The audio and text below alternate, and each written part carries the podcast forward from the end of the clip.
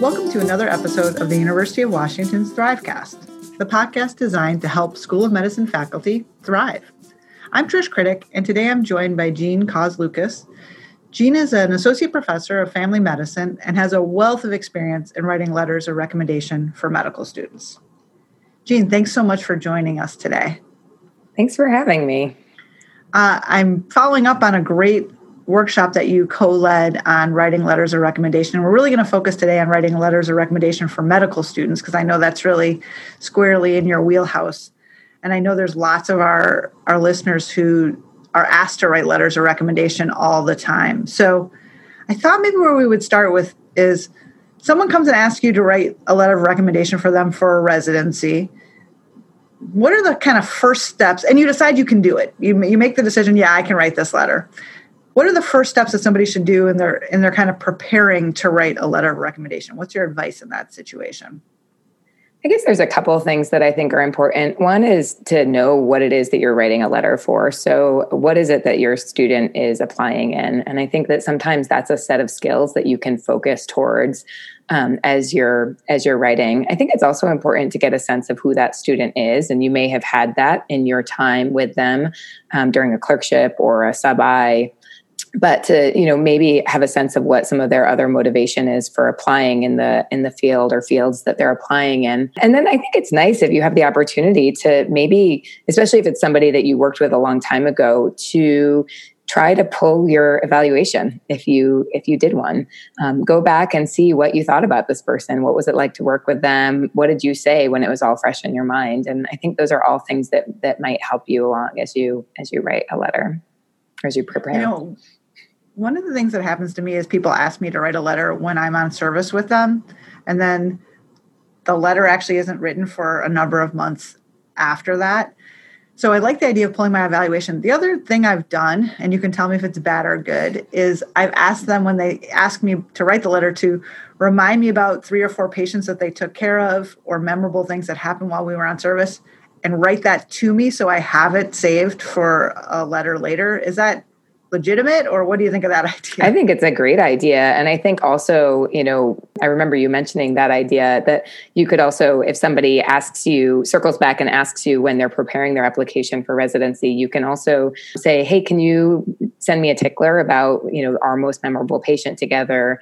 And um, and and i think that often helps us remember because we do remember those patients and those memorable moments yeah, I don't know what it says about me that I'm better at remembering the patient than the person caring for the patient, but that's definitely true. Not just for students, just in general, I remember the patient, and then I know different folks interacted with that person and their family.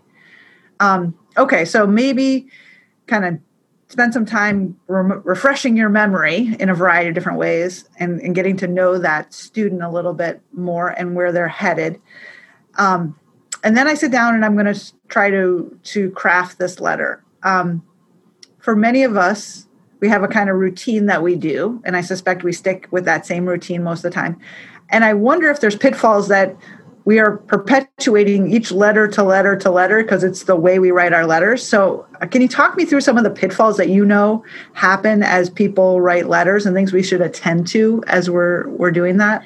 Yeah, I mean, I think that there's, I think there's some very basic pitfalls, especially as we're in a um, an environment where we have to um, upload our own letters of recommendation to ERAS. Um, and so, a few things that are just important reminders that I tell people to do every time um, ask the student for their ERAS or AAMC ID number to include that in there. Um, make sure that you include some specifics, a specific about what residency that they're applying in. I think, you know, just to acknowledge the fact right now that we are in an environment where many, many students are, are having multiple sort of parallel application plans where they might be applying in a very competitive specialty and have a parallel plan for a, a less competitive one. And, and you may field requests for multiple letters of recommendation for the same person. And that's not a sign of lack of dedication. It's just a sign of a, a pretty unusual set of circumstances in the residency application process that we're in right now. Um, other really basic things, making sure that you put it on um, letterhead and you don't forget to put your signature on there. I know that sounds so silly, but it is actually something that we see a fair amount. But other things are just, you know, trying to really articulate specifics about the student. Um, you know, if if the student wrote fabulous notes. What was fabulous about them? If the student did um, a great history um, you know and they were able to sort of uh, really get the um, the most important points of a history and a focused review of systems and and physical exam for the for the the problem at hand with the with the patient articulate those things.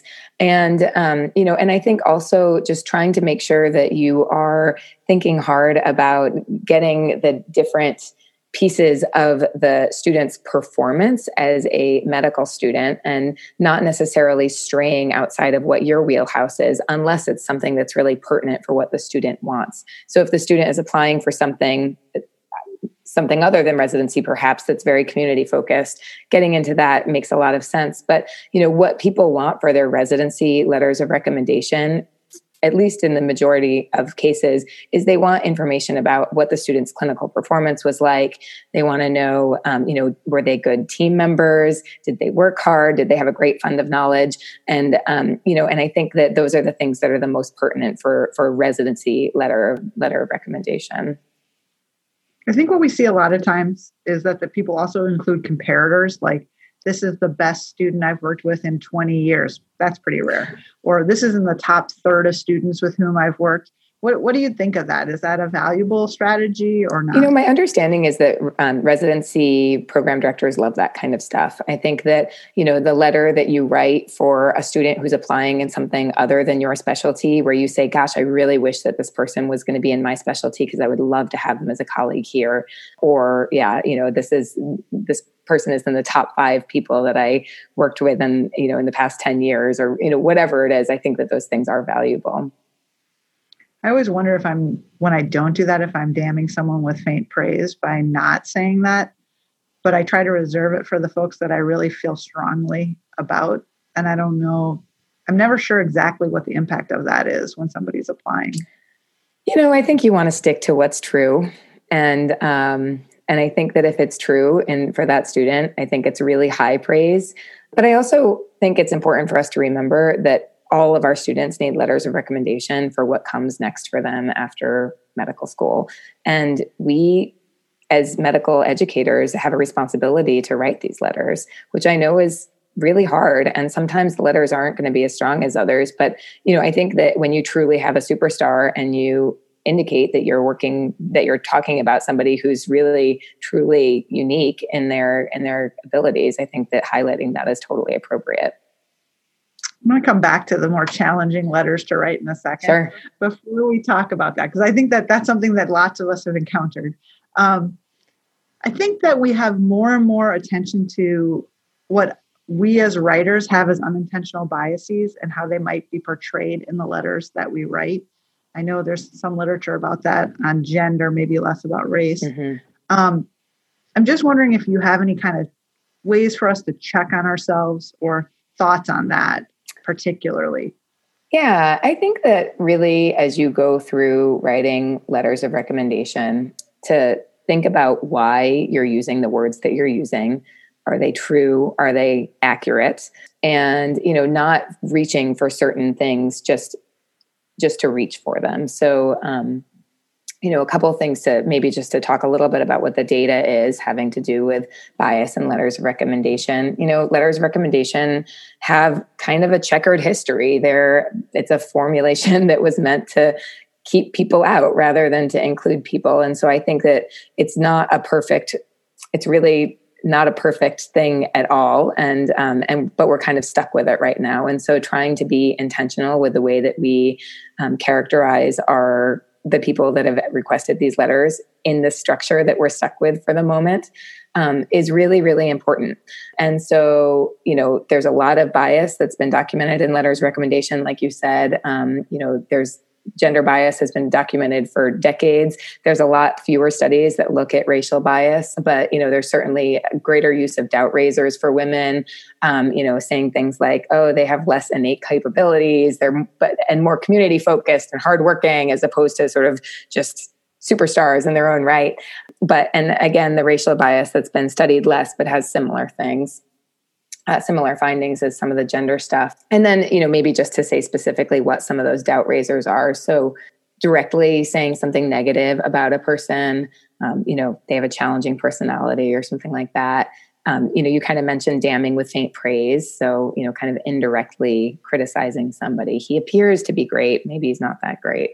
You know, using hedging language, um, and and also including irrelevant information. So i think that you know again thinking through why you're choosing the words that you're choosing i don't think that any of the things that are um, typically used for example as like gendered female words like um, you know community orientation or hardworking or or focused on education are are bad things at all. And in fact they're really really good things but i think we just want to be really I think we just want to be really selective about why we're choosing them and be intentional with the words that we're using.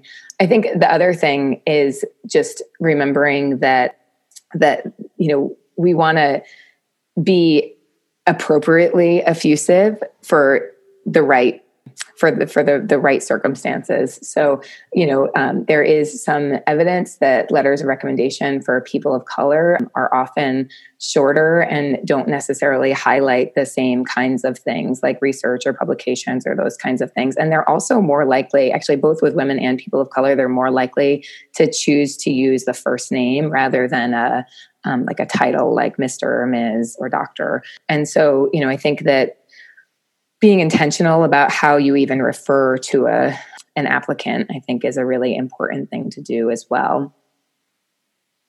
It's interesting you raised that one because i just had a con literally yesterday had a conversation about the use of first names. And i find that one a tough one because there's a part of me that feels and this was the conversation that we had um, that the use of the first name conveys some familiarity with the person and some personal connection with that person. So that if I was writing a letter about you, I would talk about you as Jeanne because I know you and I would that's how I would refer to you. At the same time, I think as you stated, there clearly are data that we're more likely to do that with certain folks and that there's some minimization of in this case the folks aren't doctors yet but we're less likely to call people doctor so and so when they're women or other underrepresented groups. So I, I struggle with that one.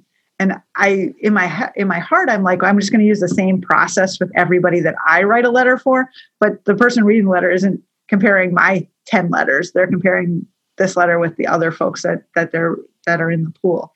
So I, I still am not sure I know where I sit on that one because I still do like the personal part of talking about someone in, by their first name.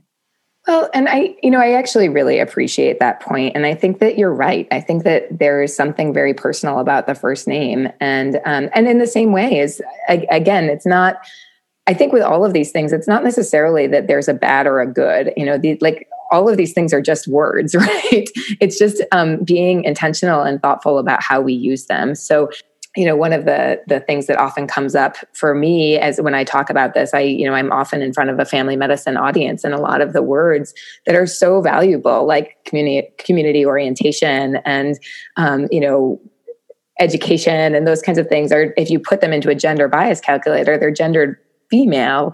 And but it doesn't you know they're not necessarily gendered words. They're not gendered words in fact. Um, but what they are is their qualities and sometimes they're absolutely pertinent and specific and focused on the qualities that we want in an applicant.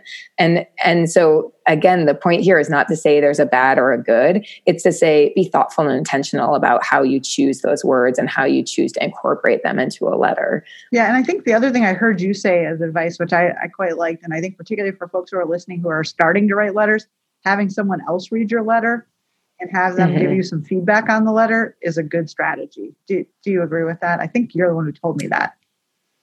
Yeah, absolutely. I mean, I think that they're great advice that that's something that is a really useful thing to do. That one of the things i've been hearing about uh, is is people sort of having a structure where they kind of look at each other's letters. I think another thing actually is you know we recommend that students waive their rights to see their letters of recommendation for residency. But i actually you know, yes, I 100% think that they should waive the right because it's actually a flag to residency programs when students don't waive the right.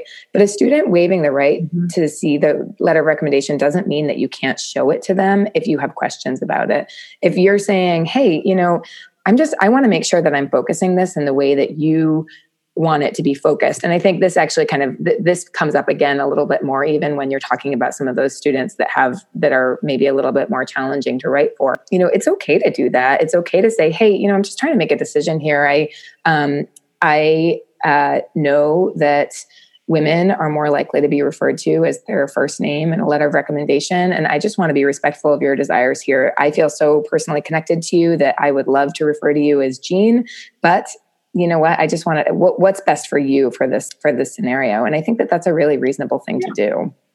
That's a nice learner centered approach. I also hypothesized that i could which i've never done. Say i'm now going to refer to dr Lucas as jeanne because i've known her for several years and i feel that's how i think of her as i as i speak and that's how i'm going to write. Or something that actually makes it transparent in my letter writing that i'm doing it with intentionality I don't know how it would come across to the reader, but I, I've contemplated that idea and I may try it out. You know, it's actually really funny. I was just, we have a, a student who is applying who is an amazing person and who needs some really special letters of recommendation. Um, and it was funny because I was in a group of people who were kind of reviewing these letters, and um, and one person chose to refer to the student with a title and last name, and another referred as the first name and it was exactly that and it was actually very explicitly stated. I'm choosing to refer to the student because i've had such a long relationship with this person and i really feel connected. And i, I actually thought it was really lovely. Yeah i think that would work. That's my opinion but i haven't tried it yet so that's interesting. All right um, i want to make sure i ask one more question of you before our sure. time is up and that is something we've alluded to a couple times. So I feel like I'm going to ask it now, which is sometimes we get asked to write letters from folks for whom we're not going to write the most superlative letter because they're not the best student that we've worked with. And they may even had some challenges along the way, even working with us. And as you said, all students need letters. That's a tough one when you're asked that. So, what's your guidance when someone comes to ask you that question and you know in your heart that you're not going to be able to write them that, that, that rock star letter? I think the question is, you know, can you write anything about the student? And, you know, a student who's had a really challenging voyage through medical school is it's not going to be anything short of crystal clear on their application for residency.